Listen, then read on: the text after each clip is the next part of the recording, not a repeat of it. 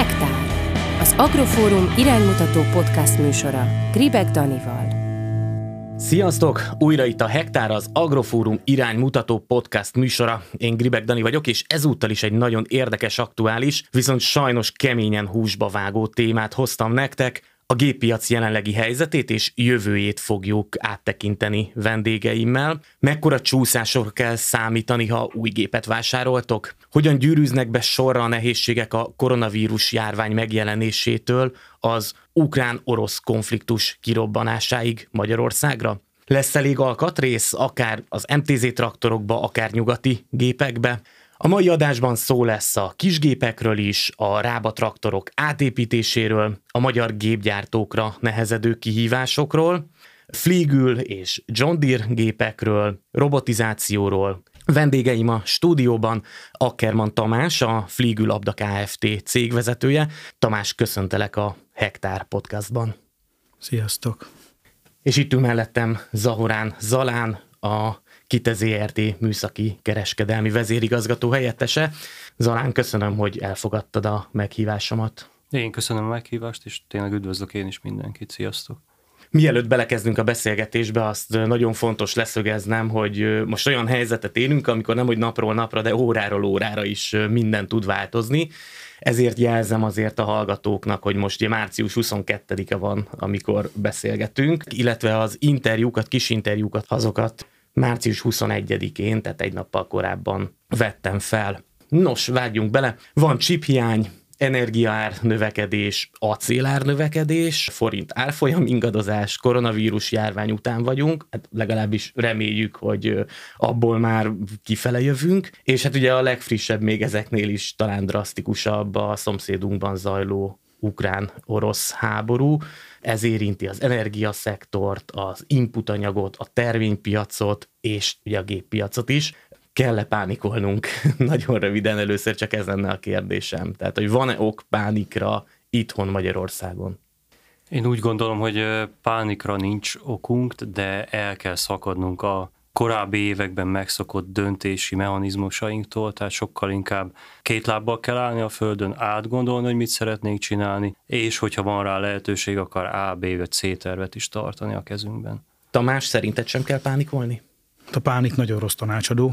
Tényleg itt a higgadtság és akár ABC terv kidolgozása az ténylegesen egy megoldás lehet a további élethez.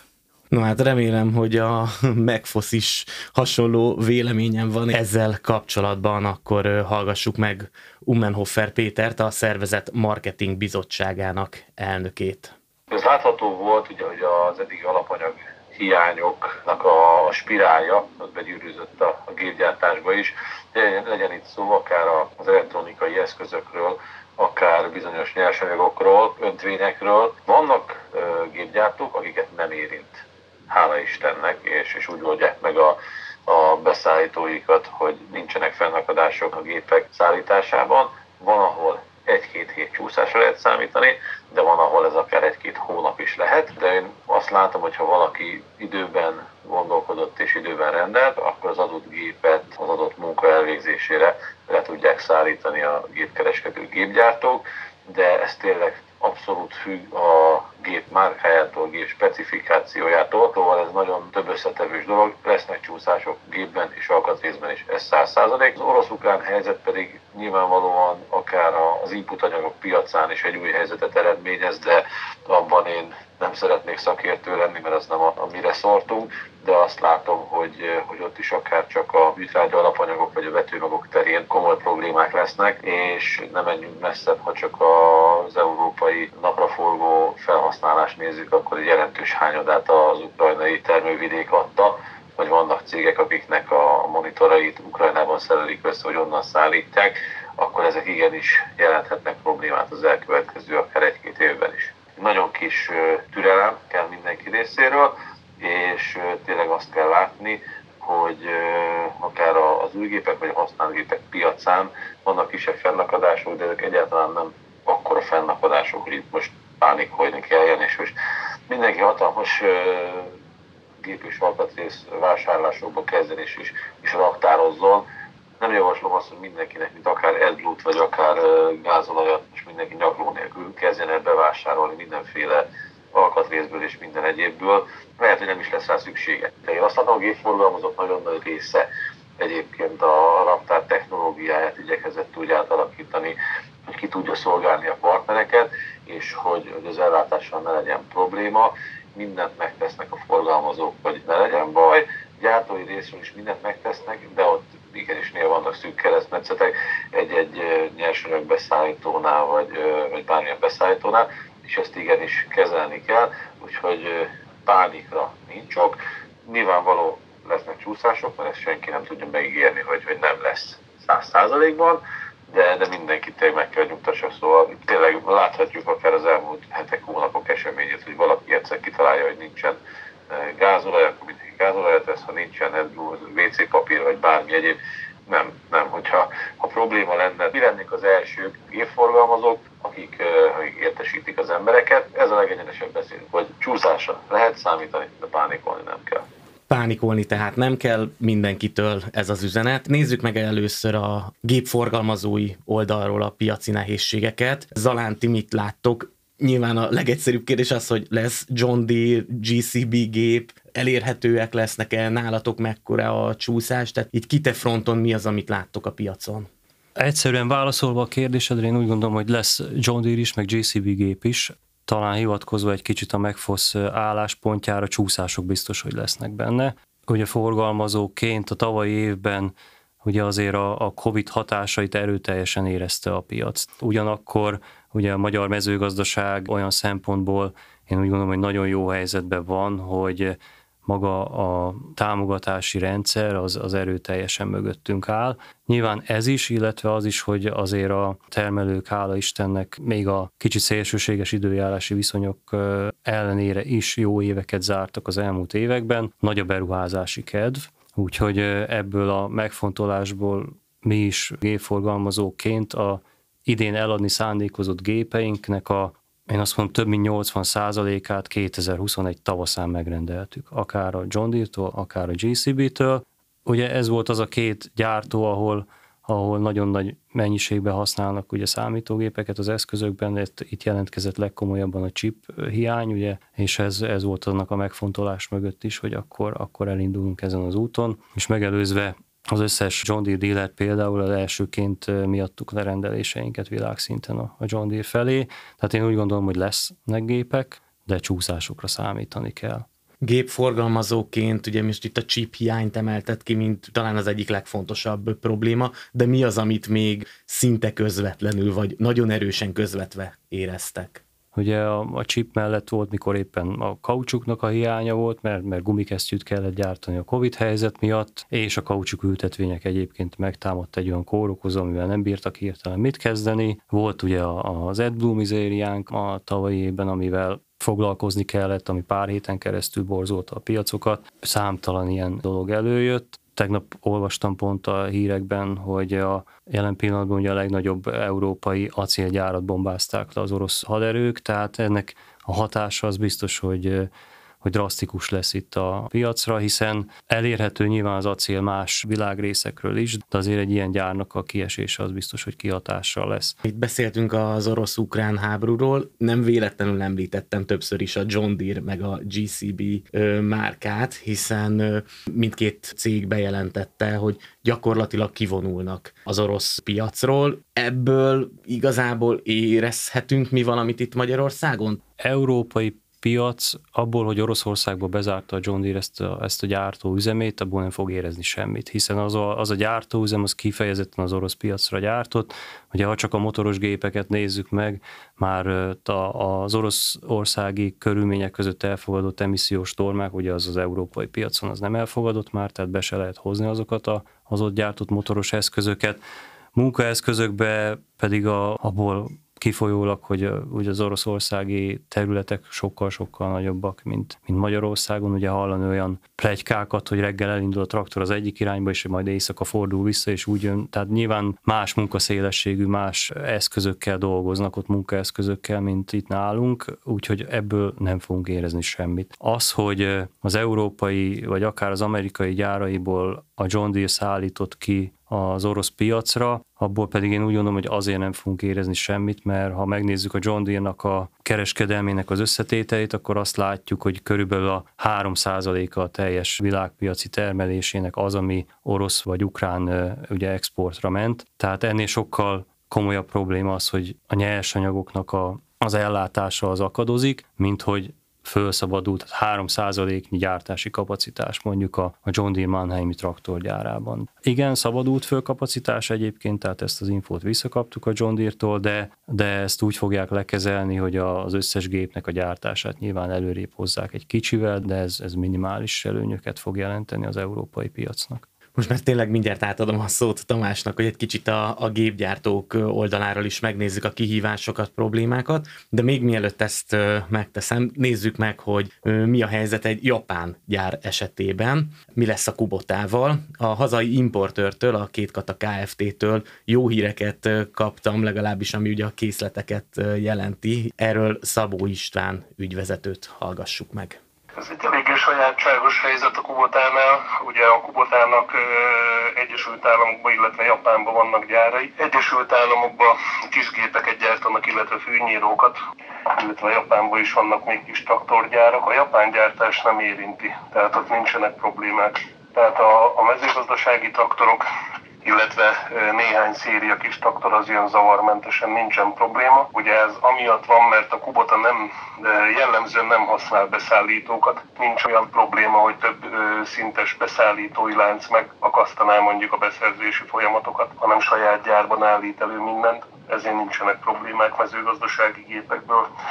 Keskeny nyomtávú traktoroknál vannak problémáink, hogy ott elméletileg, ha nem lett volna Covid helyzet, akkor lejártak volna a forgalomba helyezhetőségi tanúsítványok, és emiatt az előző szériának a gyártását megállították tavaly augusztusban, és az új széria az novemberbe kezdődik. Ott van egy kis átmeneti probléma, még az utolsó traktorokat idei év harmadik negyedévébe le fogják szállítani, tehát ott van egy kis szűk keresztmetszet, de egyébként nem tapasztalunk semmit.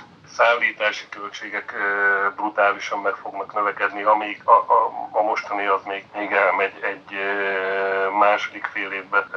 Nagyon durva ugrások lesznek pont emiatt árban is, nem csak nálunk, a konkurenciánál, szerintem mindenhol.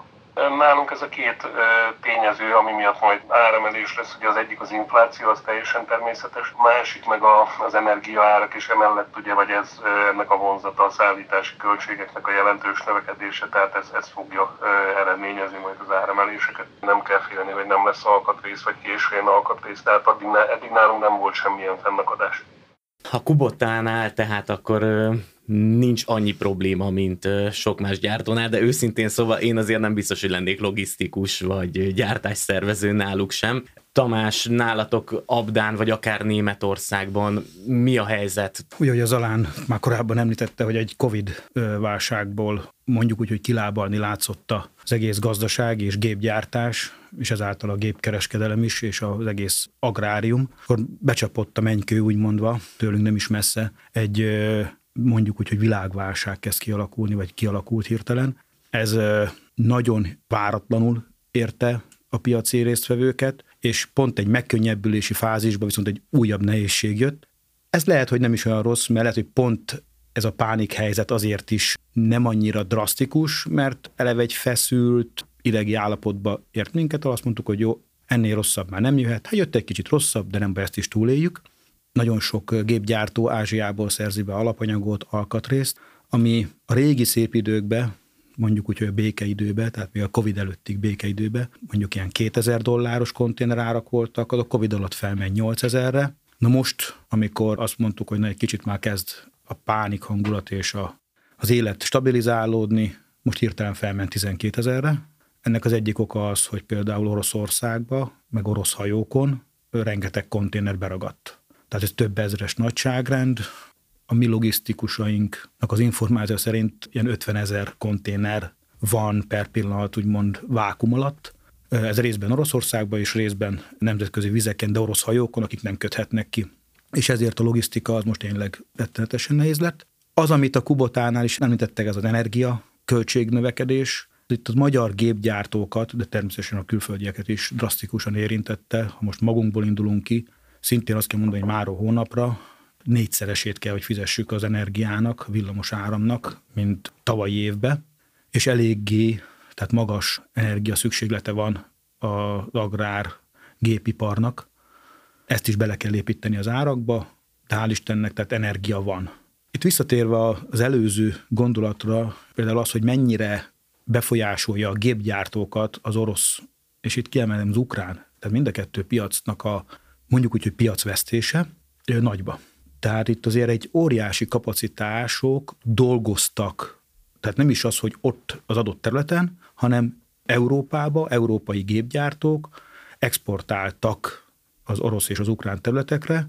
A darabszámban nem is olyan nagy, de mivel a nagy méretű gépek miatt értékben nagy gépek és munkaigényben nagy gépek voltak ezek nagyon hirtelen kiestek. Egy olyan helyzet állt elő, hogy az elkészült gépeket nem tudták a gépgyártók, hogy ki tudják-e juttatni a piacra. Más kérdés, hogy ki akarják-e juttatni, tehát különböző megfontolásból. És ezek a kapacitások, ezek átcsoportosításra kerülnek. Vannak olyan gépgyártók, például talajművelőktől hallottam konkrétan, hogy az, amiket esetleg októberre ígértek európai piaci gépeket, azokat előbbre tudják hozni, és májusban már le tudják szállítani, mert olyan nagy gépek estek ki a termelésből, amik több kisebb gépnek a gyártását teszik lehetővé. Az acélárak azok megint egy izgalmas terület, hogy máról hónapra él a beszállítói oldal. Nagyon nehéz kalkulálni, ezáltal nagyon nehéz árakat meghatározni. Mindenki próbálja fixálni az árakat, de ez mondjuk úgy, hogy lehetetlen. Majdnem úgy vannak a gépgyártók, hogy amikor elhagyja a gyárkaput a termék, akkor kerül meghatározásra a gép ára, értéke. Ez természetesen nem mindig lehetséges. Sajnos van olyan komponens beszállítónk, ahol a megrakodott kamion csak akkor hagyhatta el a adott beszállítónak a területét, hogyha 10%-kal többet fizetünk érte. Ezt, ha korábban beszélgetünk erről, azt mondom, hogy zsarolás, most azt mondom, hogy ez egy piaci helyzet, tehát ezzel együtt kell, hogy éljünk. Gépek lesznek. Én azt látom az elmúlt 25 éves tapasztalattal, hogy nagyon jó helyen vagyunk itt Magyarországon. Látom a külföldi, tehát itt főleg akár szűkebb hazánkat körbevevő kereskedőket, látom azt, hogy a magyar kereskedők nagyon erősek, anyagilag, meg gondolkodásba is. Mondjuk úgy, hogy mindegyik magyar kereskedőre igaz, hogy a gépgyártók fele, ugye a magyar gépgyártók fele, meg a importgépgyártók fele fixálták a helyeket, és ezáltal biztosítottva van, és biztosított a magyar agráriumnak a gépellátása, előbb-utóbb meg fognak érkezni a gépek. Ez például mi nekünk az exportpiacainkra már kevésbé igaz. Tehát nagyon sok országban a gépkereskedők mondjuk, hogy alulfinanszírozottak, ők finanszírozzák a gazdáknak a gépértékesítést, és ezáltal anyagilag nagyon ki vannak téve a mezőgazdaságnak, és ha a mezőgazdaság egy kicsit rosszabbul teljesít, akkor ők nagyon nagy bajban vannak, és ezáltal a gépgyártók nem adnak mondjuk úgy, hogy olyan nagyobb erővel arra a piacra gépeket. Magyarország nem így van. Gyártás szempontjából azért a munkaerő az eddig is, mert az elmúlt években is egy nagyon fontos kérdés volt. Alapvetően most ez mennyire jelent kihívást, illetve mi beszélgettünk itt a stúdiós jelenlét előtt, és említetted, hogy, és erre külön kérlek, hogy térj ki, hogy van ukrán kollégátok, aki, ha jól tudom, kint rekedt most itt a háborús helyzetben. Magyar gépgyártóknál, többnél is, az elmúlt időszaki munkaerő hiány miatt a külföldi munkavállalók fele is léptünk, illetve külföldi munkavállalókat szívesen fogadtunk, és ezek között vannak természetesen az ukrán munkavállalók, hozzáteszem, nagyon jó szakemberek, és például csak a mi gyárunkban 2 kolléga pont egy héttel a kirobbant katonai tevékenység előtt utazott haza a családjához, és nem tudnak visszajönni, de hallottam más magyar munkagép gyártótól, hogy az ő kollégája például úgy döntött, hogy ő már pedig hazamegy, és családját védelmezi. Kollégák, akik itt maradtak, ők nyugodtak, mi próbáljuk is őket nyugtatni, illetve olyan segítséget nyújtani, hogy ha gondolják, akkor a családot nyugodtan áthozhatják, tudunk szállást biztosítani, megélhetést, tehát a család többi tagjának is akár munkát tudunk biztosítani. Volt, aki élt ezzel, volt, aki nem, mert ráadásul messzebb van. Ugye azt látjuk, hogy a határunkon azért megjelentek a menekültek, ráadásul ugye ez a háború különösen érint minket, hiszen Kárpátalján magyarok is élnek. Ha jól tudom, akkor a Kite Zrt. Ebből a szempontból azért egy összefogást elindított itt a cégen belül. Első körben ugye a logisztikai kapacitásunkat ajánlottuk föl, természetesen a Kite direkt felajánlást is tett, például a Máltai Szeretetszolgálatnak, illetve érdekes, hogy a John Deere-nak a háború kirobbanása után az első telefonja az arról szólt, hogy hogyan tudnánk támogatni kint élő John Deere kollégáiknak, illetve családjaiknak a magyarországi szállítását, elhelyezését, és ugye ebbe is léptünk már, hiszen több mint 10 kollégának, John Deere-os kollégának ugye a családját segítettük már Magyarországon, elhelyeztük őket, és utána ugye mentek ők tovább a kímelyik irányba, illetve a saját kollégáinknak is úgy, ahogy Tamáséknál is, hogyha kint vannak családtagjaik, akkor nekik a magyarországi letelepülésükben, vagy akár a szállásukban segítünk, illetve hogyha tudunk nekik munkát biztosítani, akkor természetesen azt is. Tehát ez én úgy gondolom, hogy ez az ország, ez abszolút egy ilyen összefogásról tett most tanúbizonyságot. Egy picit erről a nagyon nehéz témáról térjünk vissza a géppiac helyzetére. A forintnak volt egy nagyon erős kilengése jó néhány napja, egy-két hete. Ha az elmúlt évekre visszatekintünk, azért minden évben volt egy 10 forintos ársáv följebb tologatása, akár az euró, akár a dollárral szemben a forintnak. Azon kell gondolkozni, hogy jövőben mutató beruházásokat csináljunk, és előre meneküljünk egy kicsit, és a jövedelmünket tudjuk megtartani ebben a helyzetben is, amiben van lehetőség. És hát nálunk is van többféle lehetőség arra, hogy hogyan tudjuk mondjuk ezt az árfolyamot egy kicsit kompenzálni, tehát van lehetőség nyilván arra, hogy a devizát lefixáljuk akkor, amikor éppen mi úgy látjuk, hogy megfelelő az árfolyam. Ugye pár héttel ezelőtt még azt lehet mondani, hogy 355 forinton is lehetett eurót fixálni, ami a 370-hez vagy a 400-hoz képest azért egy hatalmas lehetőség, én úgy gondolom, de a jelenlegi környezetben is lehet gondolkozni, hogy a gazdálkodóknak a terményét akár euróban is meg tudja vásárolni a Kite, és ezzel azt lehet mondani, hogy kiütöttük a deviza kockázatot az egyéb beruházás üzleteink mögül.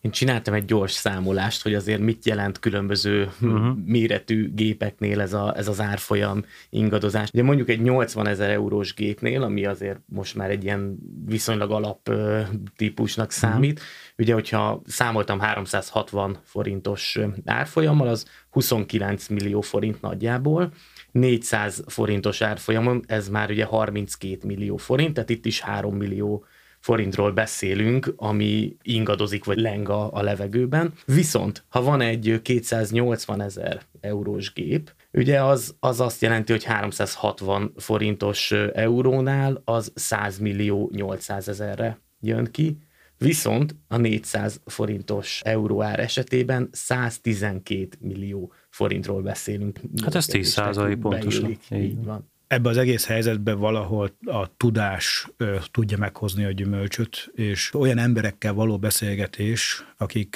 kicsit másképp látják a világot, vagy a gazdaságot más szemszögből. Gazdasági szakemberek, azok az egész euró árfolyam ingadozást és mozgást azt tudják enyhíteni. Most mi is, mint gépgyártók, erre törekszünk. Az összes gépgyártó az ki van téve a forintnak az instabilitásának az euróhoz képest, mert az inputanyagaink, tehát az acél, alkatrészek, hidraulika munkahengerek, egyéb alkatrészek, azok mind euró, illetve dollár elszámolásba érkeznek be az országba, és így kell beépítenünk a gépekbe. Ennek a kockázatát azt kell, hogy mondjam, hogy az erős gépgyártók magukra tudják vállalni, és tudnak ezzel együttműködni, a kisebbek meg kénytelenek többször apró árkorrekciót végrehajtani a piac fele. Ezzel együtt kell élni, és ez tényleg az, hogy a pánik az nem megoldás, hanem gondolkozni kell, meg sajnos el kell, hogy fogadjuk a helyzetet. Az előző hektáradásban ugye ezt a tápanyag utánpótlás műtrágya piac témakört vettük gorcső alá. Vázsonyi László fog picit kitekinteni nekünk ebbe az irányba, a Vulcán Agro Kft. Fejlesztőmérnöke. Nem is egy rövid ideig tartó problémával nézünk szembe, és itt azért azok a nagygyártók, akik az alapműtrágyákat forgalmazzák, azért ők rettentően hátrányos helyzetbe kerülnek, és nem együtt igazából a magyar termelők is. És ez a tavaszi szezon valahogy leketyeg, azért előttünk lassan 2-3 hónap múlva a nyári alapműtrágyázás, és az úr és a következő év tervezése, és azt szerintem szinte azt lehet mondani, hogy kritikus, mert a gáz se lesz, a foszfor se lesz, nagyon kár se lesz, akkor összességében, akkor hogyan tovább. Mert azért azt jól látják ma a nagy műtrágyagyárak, vagy a gyártóvezetői, hogy valamennyi tápanyag azért van kint. Valameddig el lehet jutni. Egy évet még ki lehet bírni, de akkor ez már második év lesz igazából, és az már azért mély nyomokat fog hagyni. A nagyon nehéz probléma az júniustól jön, amikor őrületes mennyiségű alaptrágya kell, több 100 000 tonna. Fognak-e működni a műtrágyagyárak, elindulnak-e, vagy azon a gázár szinten egyszerűen elképzelhetetlen majd a 400 000 forintos péti só, az 5-600 000 forintos kalap, vagy az már mondjuk meghaladja azt az árszintet, amit az ember megint csak nem hisz vele. Úgyhogy nem lehet tudni, mi történik. Én azt látom, hogy egész Európa keresi a helyét, hogy pontosan a gáz az mondjuk a lakásokat fűtsünk, hogy az ipar használja, és lehetne sorolni. Én azt tudom mondani, ma reggel történt velem az, hogy ma reggel itt volt egy 1500-2000 hektáros termelő Csehországban termelő, elolvasott még egy folyékony műtrágya, hogyan működik. Magyarországon egy magyar gabona forgalmazó ajánlotta, jöjjön el hozzák, beül a kocsijába és eljön. Szóval valakit ezt mondjuk 500-800 kilométerről a dolog érdekli, akkor azt gondolom, hogy erre a magyar termelőknek is fogni kell egy kis időt, és legalább egy fél órát rászállni arra, hogy mi az, ami más út. Szóval, hogy egy folyékony, én azt ne az alapú MPK más út. Ha mondjuk egy folyékony nitrogének, azok más utat, például nitrogénbe tehető dolgok, azok más utat jelentenek, és alternatívát, akkor mindenkinek foglalkozni kell vele. Úgyhogy itt a gépek oldaláról, hogyha már, hogy hogyan kapcsolnak ezek a dolgok, egyre inkább felértékelődik a folyékony tápanyag kijutatás. De ahhoz, hogy ezek jól működjenek, ahhoz a gépgyártóknak is oda kell magukat tenni. Növényvédő permetezőbe kijuttatni több 100 liter vagy több 100 kilónyi tápanyagot rettentően nehéz. Kell segíteni nekik a fuvók a beállításában, az olyan gépek legyenek, ahol nagy mennyiségű tápanyagot lehet kivinni. Ne 2 hektáronként kelljen tankolni, olyan tartálykocsiknak kell lenni, amik képesek kivinni ezeket a föld szélére, ezeket a nagy mennyiségű folyadékokat. Szóval azt gondolom, hogy ez egy csapatmunka, ahol én is elvégzem a dolgomat, másnak is el kell végezni a dolgát, nekik is kell segíteni a termelőket, mert ez legalább elérhető, és úgy néz, hogy elérhetővé is válik. Nekünk annyi alapanyagunk van, júniusig nagyjából meg vagyunk, utána teljes bizonytalanság. Szóval a valahonnét érkezzen folyékony foszfor, kálium, folyékony nitrogén, itt már hatalmas nagy a bizonytalanság. Mondhatnám, hogy az orló akkorát nyílik, hogy lehet jó is, meg rossz is. Egy biztos, hogy az előrejelzések itt a következő 2-3 hónapokra az árak vonatkozásában, akinek lesz valamilyen, azok bődletesen mennek fölfele. Szóval mindenki meg fogja kérni ennek a bizonytalanságnak az árát. Akinek lesz terméke, alapanyag, amiből aztán később majd végterméket lehet gyártani, az akár 30-40-50%-kal lesz több. Ezeket látjuk most előrejelzésként. Eddig ugye főleg az új gépekről beszélgettünk, viszont az alkatrész, illetve a használt géppiac is kifejezetten érdekes. Mielőtt ebbe belemegyünk, megint ugorjunk egyet kicsit kifele a kisgépek szempontjából is nézzük meg ezt az egész helyzetet, piacot. Bár a Stihl egy családi vállalat, a világ számos országában van gyáruk, többek között egyébként Kínában is, ami azért érdekes, mert hogy ugye ott jött elő 2 éve elsőként a koronavírus járvány, és ezért a Stihl az elsők között érezte meg, hogy milyen az, amikor lezárás van és egy gyár bezár. Mindez pedig rengeteg változást hozott a cég, a gyártó életébe, amiről Bakon Gábort, az Andrea Stihl Kft. Ügyvezetőjét kérdeztem. Rögtön elkezdődtek ezek a beszállítói problémák, először csak Kínában, aztán szállítási problémák. Ennek a következménye aztán kiterjedt az egész világra, és bármennyire is próbálta a Stihl felbővíteni a kapacitását, hogy igényeket ki tudja elégíteni, igazából nem sikerült. Ugye erre jött, erre a gyártási problémára jött a a beszállítói láncok problémája, aztán eljött a konténerválság, megbillent a világ egyszer, az összes konténer Kínában volt, aztán az összes konténer USA-ban volt. Tehát nagyon nehéz volt magát a szállításokat is megszervezni. Aztán voltak természeti katasztrófák, ezt ne felejtsük el, áradások voltak Németországban, a világban. Tehát egy olyan dominó effektust viseltünk el a koronavírus miatt, és nem csak mi, hanem mindenki, aki importált külföldről, hogy ez az árakban és a beszállítások ütemében nagyon komoly nyomokat hagyott. A Stihlnek volt egy termékstratégiája, voltak hosszú távú tervei, ami részben felborult, hiszen a lakosság a karantén miatt otthon maradt, és elkezdett a piacban dolgozni. Olyan keresleti oldali növekedést okozott, főleg a belépő szegmensben, ami egyszerűen nem bírtuk, nem győztük a gyártást. A gyártókapacitás azóta felfejlődött, a Stihl Holding tavalyi terven felül több mint 100 millió eurót fordított a kapacitás bővítésbe, és tényleg a gyárak 3 műszakban dolgoztak. De hát ugye ennek ellenére voltak hiányok a piacon, hiszen ha csak a chip hiányra gondoljunk például, hogy ha valami alkatrész nincs, akkor ezt a gépet nem lehet befejezni és nem lehet kiszállítani. Ez egy komoly probléma, és hát itt stratégiák buktak el, és alakultak át emiatt a termékstruktúra változás miatt. Hát a termékeink elérhetősége az hát nem volt valami fényes, mint ahogy a konkurenciája és az egyéb beszállítóké sem. De hozzám teszem, hogy a kereskedőink azért rugalmasan kezelték ezt a dolgot, és nyilván mi is itt az országon belül felépítettük egy stratégiát, és arra ösztökültek a kereskedőinket időben rendeljék meg a termékeket. Ugye korábban 24 órán belül mindent alkatrészt, gépet leszállítottuk, hiszen a raktárunkban elérhető volt, ez most már nem így van. Tehát ami raktárunkba érkezik, azt rögtön hátralékként ki is küldjük a kereskedőknek, és ugye azok a kereskedők gondolkodnak okosan, akik időben adják a megrendelést, és akkor valamikor csak meg fogják kapni. Vannak olyan termékek egyébként, amik kisebb szériában készülnek, itt bizony amikor 2 hónapot is várni kell, vagy akár 3-at is, és ez a kereskedőnek, és ez természetesen a vevőkön csapódik le.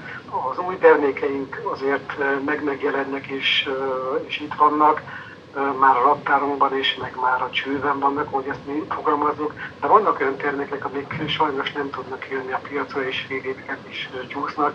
Ilyen például most az akkumulátoros profifű részünk, ami hát viszonylag banális probléma miatt, de nem tud a piacra kerülni. Most áprilisra ígértünk, csak szeptemberre fog megérkezni. Hát sajnos az orosz-ukrán háború is bejátszott most ebbe. Ugye a Stihlnek egy komoly piaca az orosz piac, de ami most bennünket is sokkal jobban érint az, hogy az orosz-ukrán beszállítók most mindent nem tudnak alkatrészt, tartozékot vagy alkotóelemet gyártani és szállítani a Stihlnek, emiatt új beszállítókat kell keresni, és hát a minőség ellenőrzések és az egész beszállítói folyamat minőségbiztosítása, ez nem egy azonnali folyamat, ez 2-3 hónap is, mire új beszállítót találunk, tehát emiatt is lesznek majd csúszások. Ennyit tehát az új gépekről, és akkor nézzük a használt géppiacot, hiszen az új géppiac nagyon komolyan kihat a használt gépekre is. Zalán? Hát a használt géppiac az én úgy gondolom, hogy igen érdekes lesz a következő időkben.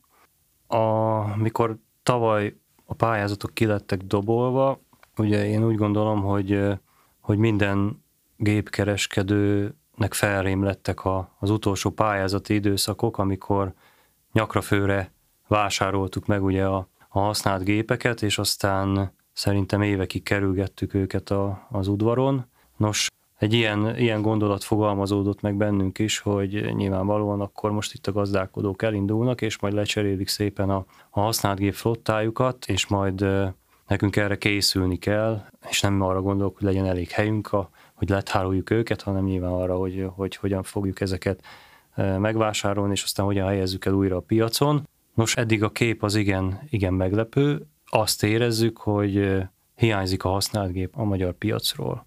Én úgy gondolom, hogy az utóbbi időben ezek a nagyon öreg, nagyon elhasználódott gépek egyre inkább eltűntek. Most már ami használt gép megjelenik a piacon, már azok a szériák, akár melyik gyártónál nézem meg, amik már egy korszerű, a mai viszonylatban is megfelelő termelési színvonalat tudnak biztosítani, de, mint mondtam, én hiányt érzek használt gépben jelenleg a piacon, sokan úgy gondolkodnak szerintem, hogy nyugalomra intik önmagukat is, és természetesen addig még az új gép nem érkezik meg, biztos, hogy nem fogja a használt gépét eladni. Sőt, ha az új gép megérkezik, és talán gondolkodnak itt abba is, hogy az alkatrész ellátás lehet, hogy egy kicsit bizonytalan lesz, és emiatt, hogyha esetleg az új gépen megáll, akkor a termelés biztonságom az sérülni fog. Többen úgy döntöttek, hogy meghagyják a használt gépet is inkább. A másik tényező az meg pontosan az euró árfolyam, tehát most már a Nyugat-Európából importált használt gépeknek az ára is, ugye ezzel a 370 forintos euróval már nem olyan kecsegtető, mint volt a korábbi években. A harmadik szempont pedig az, hogy ugye ezek a 40-50%-os pályázati intenzitások, ugye azt szokták magukkal hozni, hogy a használt gép is leértékelődik, de mivel nincs elég a piacon, ezért egy kicsit föl is értékelődik, tehát most nagyon nehéz egy olyan egyensúlyt találni szerintem a használt gépeknek az árazásában, ami valós piaci képet mutatna. Összegezve a mondani valómat én úgy érzem, hogy egy kicsit kevés a használt gép a magyar piacon jelenleg. Akkor ez gyakorlatilag összecseng azzal, amit az elején mondtál, hogy kell A, B és C terv, ez gyakorlatilag, ez már a gazdálkodóknál egy B terv, hogy ott pihen egyelőre a használt gép. Igen, úgy gondolom, hogy igen. Tamás, Fliegül használt gép, az van egyébként a piacon? Mennyire láttok erre rá, vagy egyáltalán mennyire figyelitek? Lehet kapni Fliegül használt gépet most? Ugye nálunk, mint gyártó, azért használt gépek nagyon kevés csapódik le. Nekünk vannak raktári eszközeink, illetve vannak, nagyképűen mondtam, voltak raktári eszközök, és amiket mi is akár több éven keresztül udvaron kerülgettünk, azt az elmúlt fél év, egy évben a piac felszippantotta. Illetve még egy nagyon érdekes dolog, itt akár a kisgépek, meg itt a használt gépek piacán vannak olyan vevőink, nem Magyarországon, tehát tőlünk nyugatabbra, akik például pótkocsikat vásároltak befektetési szándékkal. Én magam, mikor beszéltem ezzel az úriemberrel, nem értettem, hogy most miért veszett, neki nincs is mezőgazdasága, nincs is semmiféle gazdasága, és azt mondta azért, mert hogy ő vidéki származású, és az édesapja is vásárolt 30 évvel ezelőtt pótkocsit, és a mai nap az mennyivel többet ér, hát most ő is egy pótkocsiba fekteti be a pénzét. Ez nagyon érdekes, hogy egy termelőeszköz, mint egy érték megtartó van jelen per pillanat a piacon. És hát, hogyha látjuk a folyamatokat, akkor így utólag közre lehet, hogy rá is. Igen, valahol lehet, hogy igazuk van. Ha már használt gépekről beszélgetünk, akkor hoztam nektek azt gondolom, hogy hungarikumot, bár Zalán neked maga az alaptéma az ismerős lehet, ez a Rába, és a Rábáknak a felújítása, átépítése. Azért mondtam, hogy neked ismerős lehet, mert hogy a Kite Zrt. Foglalkozik egyébként ezzel a tevékenységgel. A cégetek eleve, ha jól tudom, akkor még a 90-es évek előtt, tehát 70-es, 80-as években a legnagyobb Rába értékesítő volt Magyarországon, és 90-es évek óta, ha nem csalnak az ismereteim, akkor több mint 100 darab ilyen gépet újítottatok fel, adtatok nekik John Deere motort. Van egy másik cég, aki hasonlóval foglalkozik, teljes átépítést végeznek, és új nevet is adtak a Rábának, HT300-at, ez pedig a HunTraktor Kft. Ez egyébként, hogy teljesen átépítik, azt is jelenti, hogy rengeteg alkatrészre van szükségük, és az alkatrész beszállítás az problémás, erről már beszéltünk, erről Rátkai Márton beszél nekünk a HunTraktor Kft-től.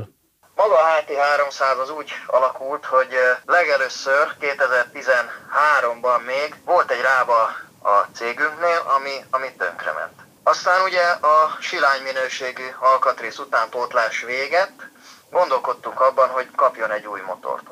Sorba megnéztük a lehetőséget, Perkins, stb. És akkor a Cummins lett a választásunk, mivel ő volt egy független motorgyártó, illetve őre tudtunk úgy számítani, hogy első beépítésre kapunk motor, de ez se volt egyszerű, ezért is 2015-ben készült el az első gépünk, mert ahogy mentünk előrefele, mindig jöttek a nehézségek, hogy na még ehhez a motorhoz kell egy új hűtő, kell neki egy új vezérlés, kell neki egy új kiszolgáló egység, és utána mentünk tovább, hogy jó van, de akkor, hogyha ennyit költünk rá, akkor már legyen benne egy korszerű váltó. megtaláltuk az Elizont, és akkor utána jött, hogy a férjet meg a feleséget össze kell hozni egymással, hogy az Elizon először nem engedte, hogy Cummins motort tegyünk föl. A Cummins nem engedte, hogy Elizon váltót tegyünk az ő motorjára. És ott utána ez egy hosszú történet volt, mire ez mégis sikerült. És igazából így lett a HT300, és abból most már a többi fejlesztett gép.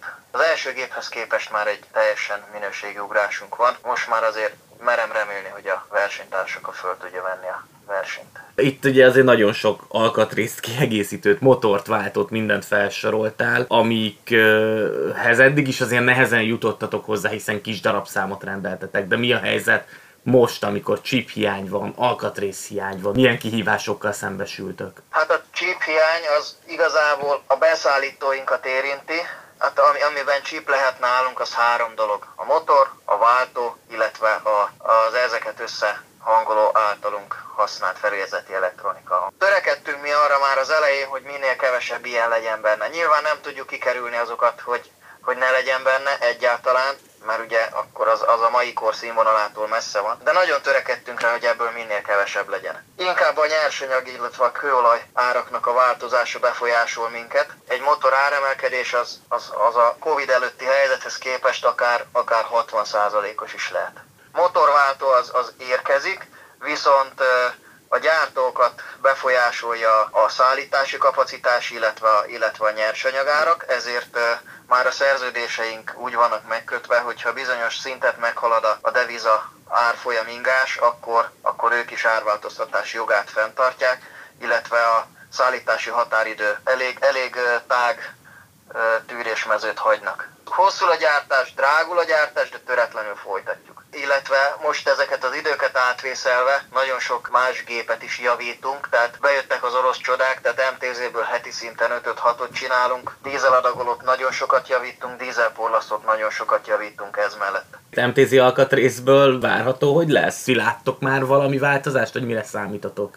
Hát alapvetően eddig egy 15%-os drágulást látunk az alkatrészárakban, de egyelőre még töretlenül el tudják látni a beszállítóink az igényeinket.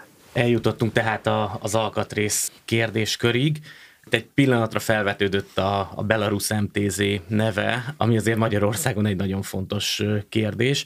Legnagyobb sajnálatomra nem nagyon tudtam interjúalanyt szerezni ebben a témakörben, úgyhogy csak annyit tudok mondani a hallgatóinknak, amit innen-onnan forrásból szerezhettem, mert hogy a csoportok tele vannak azokkal a kérdésekkel, hogy lesz-e MTZ alkatrész, mi várható.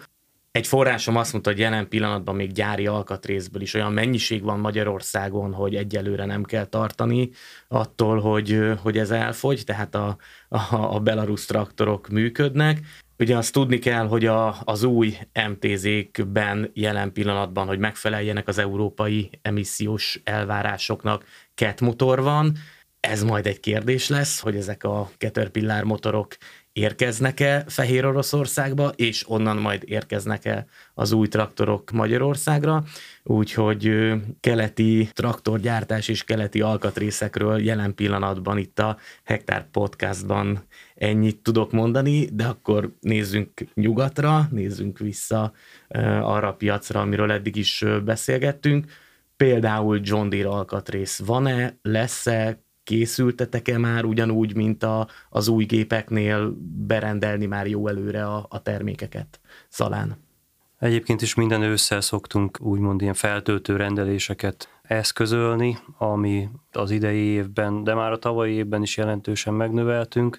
Tehát az elmúlt években az alkatrész készletünket azt körülbelül ilyen 35-40%-kal növeltük meg. Ugye aki járt már Nádudvaron, láthatta a Kitének a logisztikai központját, tehát az egy hatalmas bázis, és az európai viszonylatban azt tudni kell azért, hogy a Kite a legnagyobb John Deere alkatrész forgalmazó, és a legnagyobb alkatrész készlettel is rendelkezik John Deere viszonylatában. Én úgy gondolom, hogy lesz alkatrész, de készülni kell azért arra, hogy esetlegesen lassabban érkezik be, csúszások biztos, hogy lesznek, ami Európából jön, azoknál annyira nem drasztikusan, amit viszont a tengeren túlról kell rendelnünk, ott azért már jelenleg is előfordulnak 4-6 hetes szállítási határidők, illetve én úgy gondolom, hogy erre sok módon lehet készülni gazdálkodó szempontból is. Ugye mi 10 évvel ezelőtt indítottuk el az úgynevezett szezon utáni átvizsgálási programunkat, aminek keretében ugye a kombányokkal indultunk el, de most már be vannak ebbe a körbe vonva a teleszkópos rakodók, a traktoroknak a nagy része, a szőlőbetakarítással foglalkozó pellenceszközeink, és akik ezeket a programokat ugye végrehajtatják velünk, vagy mi végrehajtjuk náluk. A szezonon kívül föl lehet készíteni a gépeket úgy, hogy szezonban aztán minél kisebb meghibásodási rátával tudjunk dolgozni. Egyébként nagyon jók a tapasztalatai ezeknek a programoknak. Én úgy gondolom, hogy talán a szervizeseink tudnának erről a legjobban beszámolni, tehát én is mikor kezdtem a Kite-nél, azért azt kellett mondani, hogy a nyári betakarítási szezon az őrültek háza volt. Amióta csináljuk ezt a programot, és elfogadták a gazdálkodók ezt az egészet, azóta azt lehet mondani, hogy ezek a nyári betakarítási szezonok sokkal simábban mennek végig. Tehát el kell szakadni a megszokott metódusoktól, a kombányokat már most elő kell venni, és fel kell készíteni szezonra, azért, hogy biztosan ott álljon majd egy gépünk, meg kell hozzá rendelni az alkatrészeket. Amire még talán érdemes odafigyelni, az az, hogy ezekhez a napi karbantartási anyagokhoz ne támaszkodjunk teljes mértékben a forgalmazókra, hanem egy kicsit itt is állítsunk fel egy B-tervet, és legyen egy hordóolaj, meg 2 szűrő a polcon otthon bent a gazdaságban, mert előfordulhatnak olyan szállítási nehézségek, bármilyen okból. A legutóbb, ugye, ami borzolta a kedélyeket, az van a John Deere-nak egy úgynevezett high guard olaja, ugye, ami egy úgynevezett utóolaj, annak a adalékanyagai gyáregység égett le. Ez okozott párhetes leállásokat, ezeket kikerülve, ugye én úgy gondolom, egy kicsit készülgetni kell rá. Nyilván ezen is túl vagyunk, megoldódik a probléma itt a napokban, és utána visszaáll rendesen a gyártás, de ilyen most már úgy látszik, hogy bármikor előfordulhat, vagy akár a Evergreennek valamelyik nagy konténerszállítója keresztbe fordul, vagy szátonyra fut, mert mind a kettővel előfordult már ez is, az is, úgyhogy ezekkel készülni kell. Tamás, Fliegül alkatrészek lesznek? Most nyilván ugye mondjuk egy aratási csúcsszezonban, ha egy pótkocsi nem tud fordulni, azért az problémát jelenthet. Nálunk is nagyon nagy változások voltak az elmúlt 5 évben. 2019-ben átadtuk az új magasraktárunkat, ahol több ezer raklapnyi áru fér be. Nem láttuk előre, hogy majd logisztikai problémák fognak fellépni itt Covid, illetve akár egy háborús helyzet miatt, de azt kell, hogy mondjam, hogy akár a szezonban, de mi is azt szeretnénk, hogyha ez a szezon előtti műszaki állapotfelmérés megtörténne, de fogunk tudni alkatrészt biztosítani, kommunikáció kell, hogy kinek mire van szüksége. Itt még nagyba támaszkodunk az okos és előlátó gazdákra, illetve kereskedőinkre. Remélem, hogy ezek az üzenetek azért átmennek majd a hallgatókhoz, a gazdálkodókhoz. Tényleg az előző podcastunk is arról szólt, hogy kommunikálni, előre gondolkodni, tervezni, ABC verziót felállítani. Pénzügyekről már beszéltünk, és hogyha picit visszatérünk az új gépekre, akkor a finanszírozás egy érdekes kérdés. Van egy úgynevezett Kite hiteliroda, akik finanszírozási kérdésekkel foglalkoznak, illetve mindenféle piacról összeszedhető finanszírozási formákból próbálják a lehető legkedvezőbbet ugye megtalálni a gazdálkodók számára.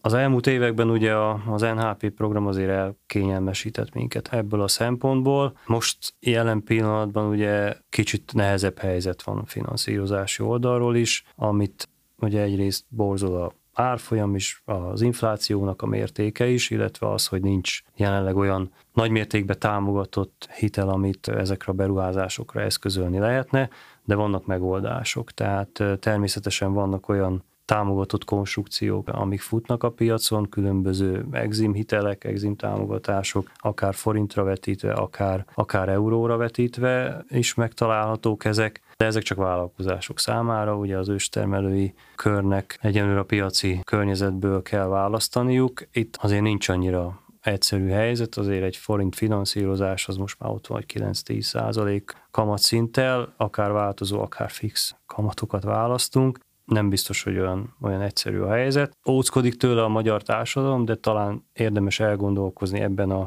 árfolyam környezetben egy euró alapú finanszírozással is, hiszen ott maguk a kamatok jelentősen alacsonyabbak, mint egy forintos finanszírozásnál, és még abban az esetben is, hogyha egy 370 forint körül fölvett eurós finanszírozás folyamán elszáll az árfolyam akár 410 forintig is, akkor is azt lehet mondani, hogy ugye ez a kamatkülönbséget fogja csak elvinni, ami megjelent benne, ha viszont nem megy el az árfolyam, akkor ezek teljesen jól kezelhetők. Nyilvánvalóan beszéltük, ezeket mindig csak óvatosan kell kezelni. Ugye, hogyha euróra van szüksége a gazdálkodónak abban, mint már korábban említettem, akár egy eurós terményvásárlással Kite tud segíteni.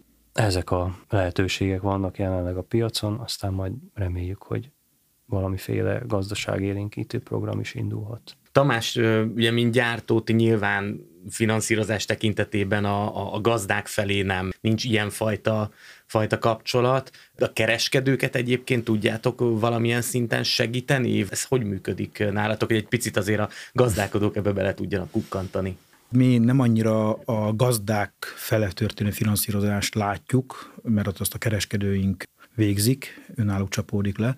Nálunk, ami lecsapódik, az a kereskedőknek az esetleges finanszírozása, illetve a kereskedőknél látjuk annak a problematikáját, hogy egy adott esetben egy készletfinanszírozást költségesebben tudnak megoldani. Mi faktoráljuk egyes kereskedőknek a kiszállításait. Egyértelműen nálunk is ezek a faktorköltségek drasztikusan megnőttek itt az elmúlt hetekben. Ez be fog épülni az árakba, az a finanszírozási költség, ez is lesz egy árfelhajtó. Megint azt kell, hogy mondjam, egy okos, gyors döntéssel ezeket a kereskedőknél lecsapódó, vagy akár a gyártóknál lecsapódó költségeket lehet csökkenteni, hogyha egy kicsit a gazdasági döntések azok felgyorsulnak.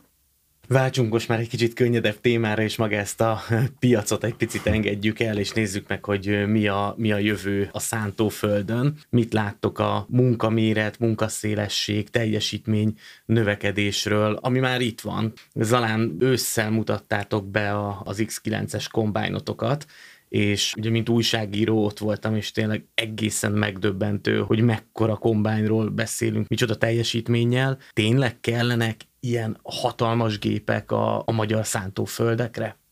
Ugye egyre nagyobb és egyre hatékonyabb gépekkel próbál mindenki dolgozni. Lehet, hogy az X9-es annyira nem éppen már a magyar piacra való eszköz, de én úgy gondolom, hogy biztos, hogy megvan itt is az a gazdálkodói réteg, aki igenis ki tudja használni ennek a lehetőségeit. Ugye beszéltünk ma már itt a munkaerő kérdéséről is, tehát a gazdáknál is a munkaerő hiány, a képzett munkaerő hiány, az egyre inkább begyűrűzik, és lehet, hogyha a ketten elmennek nyugdíjba, örülni fogok, ha egy valakit találok helyettük.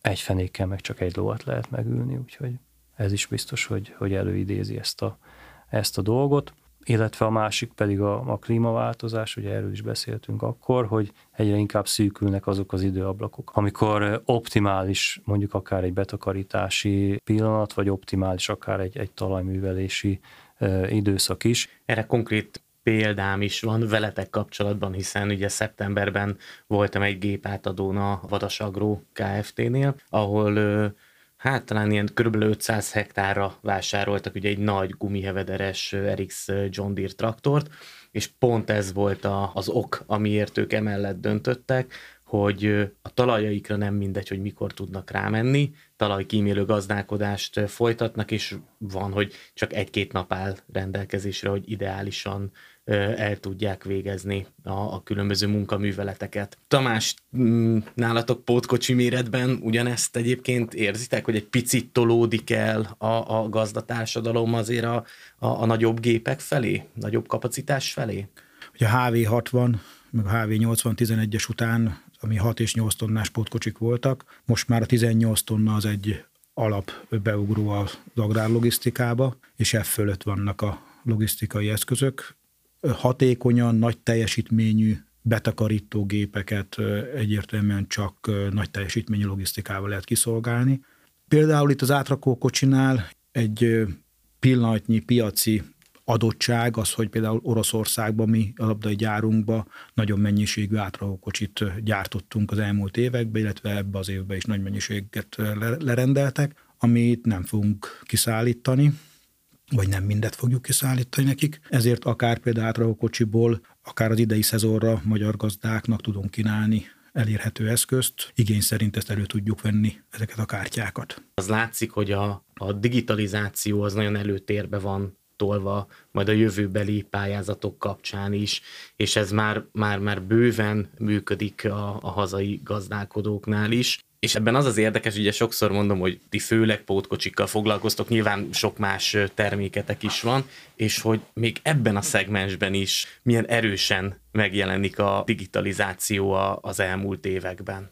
Itt a gazdaság fele, tehát mezőgazdaság fele mi már korábban léptünk, és legnagyobb felvő piacunk pont a nagy termelői piacok voltak, mint például az orosz piac, ez a tracker rendszer, ahol digitálisan nyomon tudjuk követni, hogy a betakarítógéptől, tehát az adott termőterülettől hogyan kerül be a termény a raktárba, és ez milyen mennyiségbe és milyen minőségbe kerül be, és hogy ez nyomon követhető legyen, és rögzíthető legyen, és ez bármikor, vagy akár egy tápanyag utánpótlás esetén elő lehessen hívni, akár térkép alapon.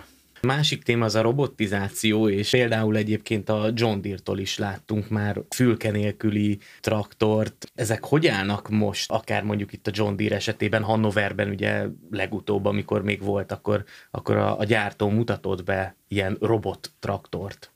Az idei évtől ugye elindult az úgynevezett autonóm traktor ugye az USA-ban, nem csak úgymond tesztfázisban, hanem elérhető a gazdálkodók számára, nyilván nagyon korlátozott darabszámban. Ott is, ami előhívta ezt, az az, hogy egyszerűen a munkaerőhiány az olyan mértékű, hogy muszáj ebbe a szegmensbe is gondolkodniuk.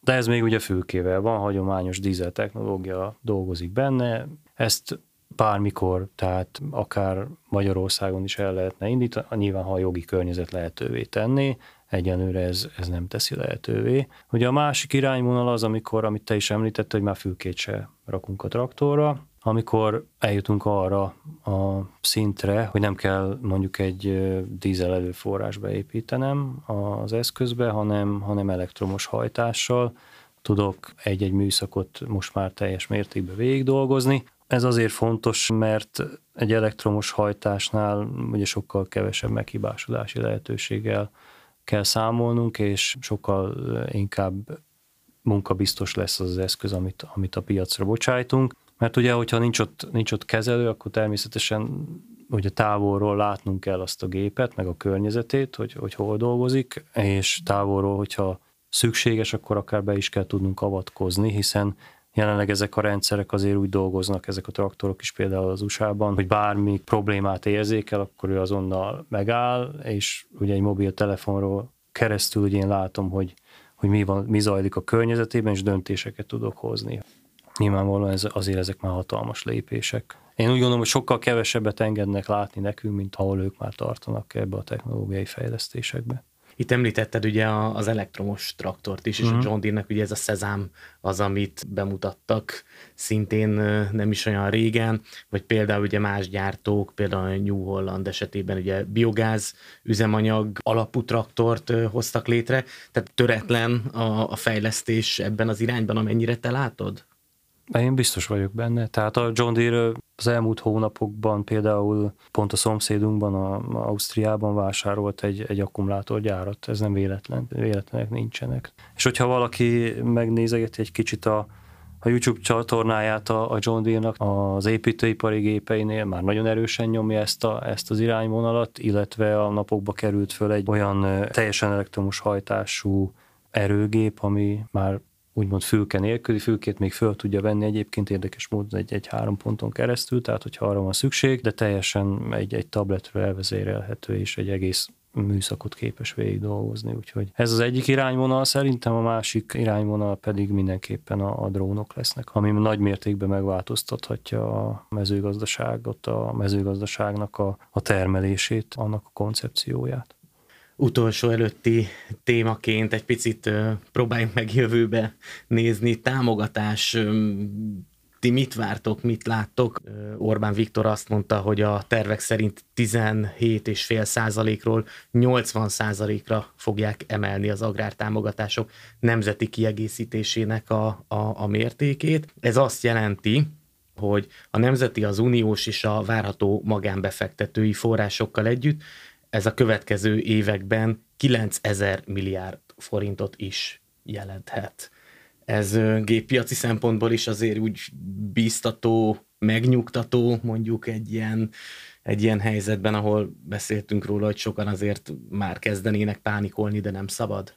Hát én úgy gondolom, hogy igen, tehát azért is mondtam az elején, hogy szerencsés helyzetben van, én úgy gondolom a magyar mezőgazdaság ebből a szempontból is, hogy maga a támogatottsága, az tényleg én úgy gondolom, hogy erőn felül és más iparágakhoz viszonyítva meg jóval jelentősebb. Ez mindenképpen egy pozitívum, egy bizakodást ad a jövőben nézve, akár hogy is alakul a gazdasági környezet. Mindig vannak a rossz dolgokban valami jók, tehát az, hogy a gázárak így felmentek, az, hogy a inputanyag, tehát a műtrágya árak így elhúztak, és ilyen magas árszinteket, soha nem látott árszinteket érnek el. Ez valahol a higg trágyának és a szerves trágyának viszont az értékét megnöveli, és amiért örülök, hogy már vannak erre kész projektek is, és vannak erre előrelátható támogatási források is, hogy például a higg trágyának a megfelelő és szakszerű kijuttatása az végre valahára elérje azt a szintet, aminek ténylegesen az érték megtartó ereje is megvan. Tehát például a higg trágya belekerüljön a talajba, és ne csak a talaj felszínen szétszórjuk. Erre megvannak a technikai megoldások, sok-sok gyártó ezt kínálja. Per pillanat a könnyebbik ellenállás fele úszva azért a gazdák a műtrágyát választották, és kevésbé a szerves trágya és higg trágyának kiutatását, de biztos vagyok benne, hogy ez egyre gazdaságosabb lesz, hogyha főleg a gépek is támogatás útján könnyebben elérhetők lesznek. De én azt szoktam mondani, hogy ha a gazdálkodóknak jó, akkor a gyártóknak is jó, meg a forgalmazóknak is jó, tehát igen. Ez a folyamat, ez végiggyűrűzik. Gondolom, Tamás, ebben nincs vita. Így van. Tehát itt minket a gazdálkodók tartanak el, és hogyha nekik jól megy, akkor mindannyiunknak jó. Utolsó kérdés, hogy gazdálkodók hol találkozhatnak majd veletek a jövőben, hiszen tényleg nehéz 2 év van mögöttünk, voltak azért most már rendezvények, például az Agromas Expo, ahol ugye a Fliegül jelen volt, tehát veletek, Tamás, lehetett találkozni, ugye a Kite jó néhány más vállalattal együtt végül távol maradt ugye a rendezvénytől, ugye itt a koronavírus járvány miatt, de lesz például egy Nagy GépShow Mezőfalván. Ott látunk majd titeket, mivel készültök, Tamás? Rendezvények azok a legjobb fórumok arra, hogy a gazdákkal tudjunk találkozni, mi azért gyár egy kicsit be vagyunk szükülve a kis házunk tájékára. Mi tartanánk azt a vonalat, mint amit az Agrárgépsón, illetve Agromas Expón mutattunk, ez a higg trágya kijuttatás például, tehát szeretnénk a szerves trágya kiutatásokat bemutatni, illetve azt a talajművelő gépet, ami a sekély talajművelésnek lehet az egyik gépe, hogy a vizet megtartsuk a talajba, mert látjuk most is, hogy az elmúlt hónapokban eléggé csapadékszegény időszakot élünk meg. Hát én talán időrendi sorrendben mennék, a pregán is ott leszünk, ugye májusban, ott természetesen a digitális megoldásainkat fogják látni a résztvevők, és én úgy gondolom, hogy érdemes eljönni, hiszen az elmúlt években azért mi is elég sok fejlesztést végeztünk ezen a téren, illetve vannak olyan elgondolásaink is, hogy a jövőben milyen irányba szeretnénk tovább menni ebben. Utána természetesen ott leszünk a NAK-nak a rendezvényén Mezőfalván.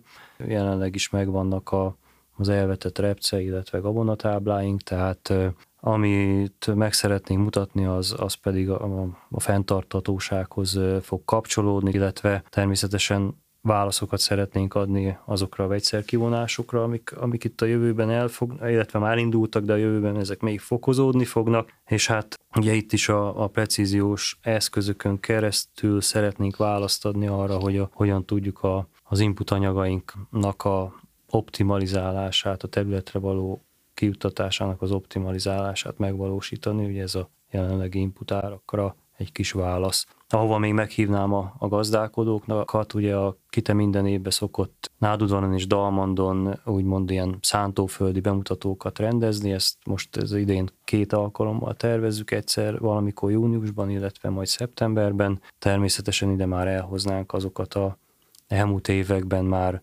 kikristályosodott drón felhasználási területeket, amikben mi a jövőjét látjuk ennek az eszköznek. Tehát akkor nyugalom, előregondolkodás, ABC terv, nagyjából ez a három fő csapás irány, amit szerintem minden a stúdióból a Hektár Podcast hallgatói felé tolmácsoltatok és tolmácsolunk.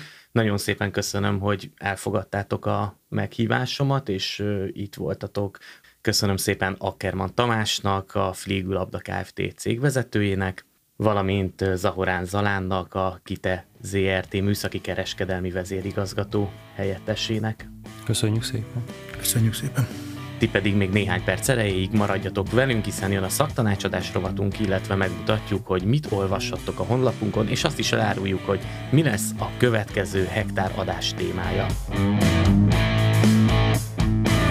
Agrofórum szaktanácsadás. Mire ügyeljünk a termőgyümölcsfák metszése során? Tette fel a kérdést olvasónk az Agrofórum szaktanácsadás rovatában. Dr. Csorba Virág részletesen válaszolt, amiből a legfontosabb tanácsok az alábbiak. Általánosságban elmondható, hogy minden gyümölcsfaj esetében a metszést a beteg, sérült, elhalt részek eltávolításával kezdjük meg. Ezután következhet a befelé növő, egymást keresztező, rossz irányba álló részek, valamint az erőteljesen feltörő vízhajtások tőből való eltávolítása. Az ágak csúcsán több vessző közül csak a legerősebbet hagyjuk meg, a többit tőből kimetszük. A megmaradt vezérvesszőt pedig körülbelül a fele hosszúságúra metszük vissza. E tanácsok megfogadása fontos feladat, de mindenek előtt az adott fa és faj egyedi tulajdonságaihoz szükséges igazítani a metszés kivitelezésének módját. A munkálatok közben ne feledkezzünk el az eszközök fertőtlenítéséről sem, majd a metszés végeztével pedig a lemetszett részek összegyűjtéséről, a sebek kezeléséről is gondoskodnunk kell. Metszési videót egyébként az Agrofórum YouTube oldalán is találtok. Mikor lehet kivinni a szabadba teleltetett növényeket? Jött egy újabb kérdés, amire dr. Németi Zsuzsanna, nyugalmazott egyetemi adjunktus adta meg a választ az Agrofórum honlapján.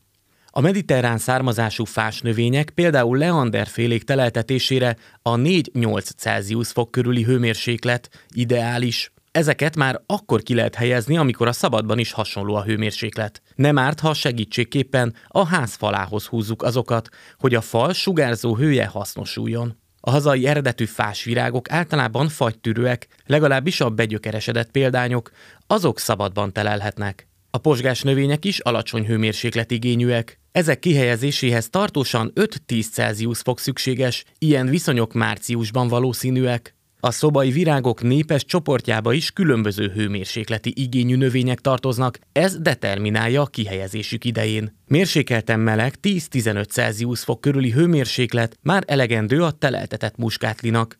A meghajtatott virágzó tavaszi hagymás virágoknak, például a játszintnak, krókuszoknak, vagy ciklámeneknek, primuláknak. A melegigényes szobai virágok, amelyek télen is fűtött szobában nevelkednek, csak akkor helyezhetők ki szabadba, ha a kinti helyükön is azonos 20 Celsius fokos hőmérsékleten élhetnek. Ez a tartós felmelegedés májusban szokott bekövetkezni. Agrofórum ajánló. Javában tart a palánta nevelési időszak, és ezzel egy időben szaporodnak a kérdések is. Mitől sárgul, mitől dől meg? Miért gyenge, és vajon mikor ültethetem már ki? Ezekre a kérdésekre is választ adunk az agrofórum.hu oldalunkon. De ha ellátogattok YouTube csatornánkra, akkor két tavalyi videónkat is megnézhetitek a biopalánta nevelés rejtelmeiről. Honlapunkon olvashattok a szemenkénti vetőgépek üzemeltetéséről, de a gépesítés rovatunkban megismerhetitek a Farm Machine 2022 győztes gépeit is. Ezek között van például a Massey Ferguson 8S traktorszéria, a Valtra G sorozata és a Pöttinger Jumbo 7000 rendfelszedő kocsia. Az Agrofórum biodiverzitással foglalkozó zöldítő rovatából két új cikkemet is tudom ajánlani. Az egyikben egy talajvizsgálati módot mutatok be, az Ökológiai Mezőgazdasági Kutatóintézet, valamint Szépkuti Katalin vezető szaktanácsadó segítségével. Egy kifejezetten egyszerű és olcsó megoldással, teafilterek elásásával kideríthetjük, hogy milyen állapotban vannak a talajaink, milyen mértékű bennük a mikrobiológiai tevékenység. Az agrofórum.hu zöldítő rovatában és YouTube csatornánkon egy videóban is megmutatjuk a receptet.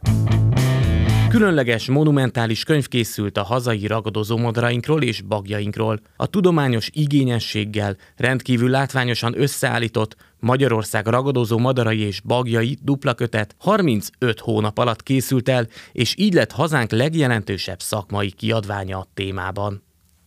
A Magyar Madártani és Természetvédelmi Egyesület két összesen 1620 oldalas, finoman szólva is vaskos könyve valamennyi Magyarországon fészkelő, átvonuló vagy ritka vendégként megjelenő ragadozó madarat és bagyot bemutatja. Ezen cikkek a nyomtatott Agrofórum szaklapban is olvashatók lesznek, számos más hasznos, gyakorlati cikkel együtt. Legközelebb a Hektár Podcast műsorában. A következő adásunkban a no-till rendszer lesz a téma. Tényleg elhagyható Magyarországon a talajművelés? Mit mondanak azok, akik már évek óta foglalkoznak ezzel a technológiával? És mit gondolnak az új belépők? Kell-e takarónövény, vagy többet árt, mint használ? Egy szűk réteg hóbortja, vagy tényleg jó megoldás a no-till? Áprilisban körbejárjuk a témát, addig nyugodtan küldjétek el kérdéseiteket a gribek.daniel@agroforum.hu címre. Köszönöm, hogy velem tartottatok, a Hektárt, az Agrofórum iránymutató podcast műsorát hallottátok Gribek Danival. Ne feledjétek, óvjuk a talajt és a környezetünket, sikeres gazdálkodást kívánok!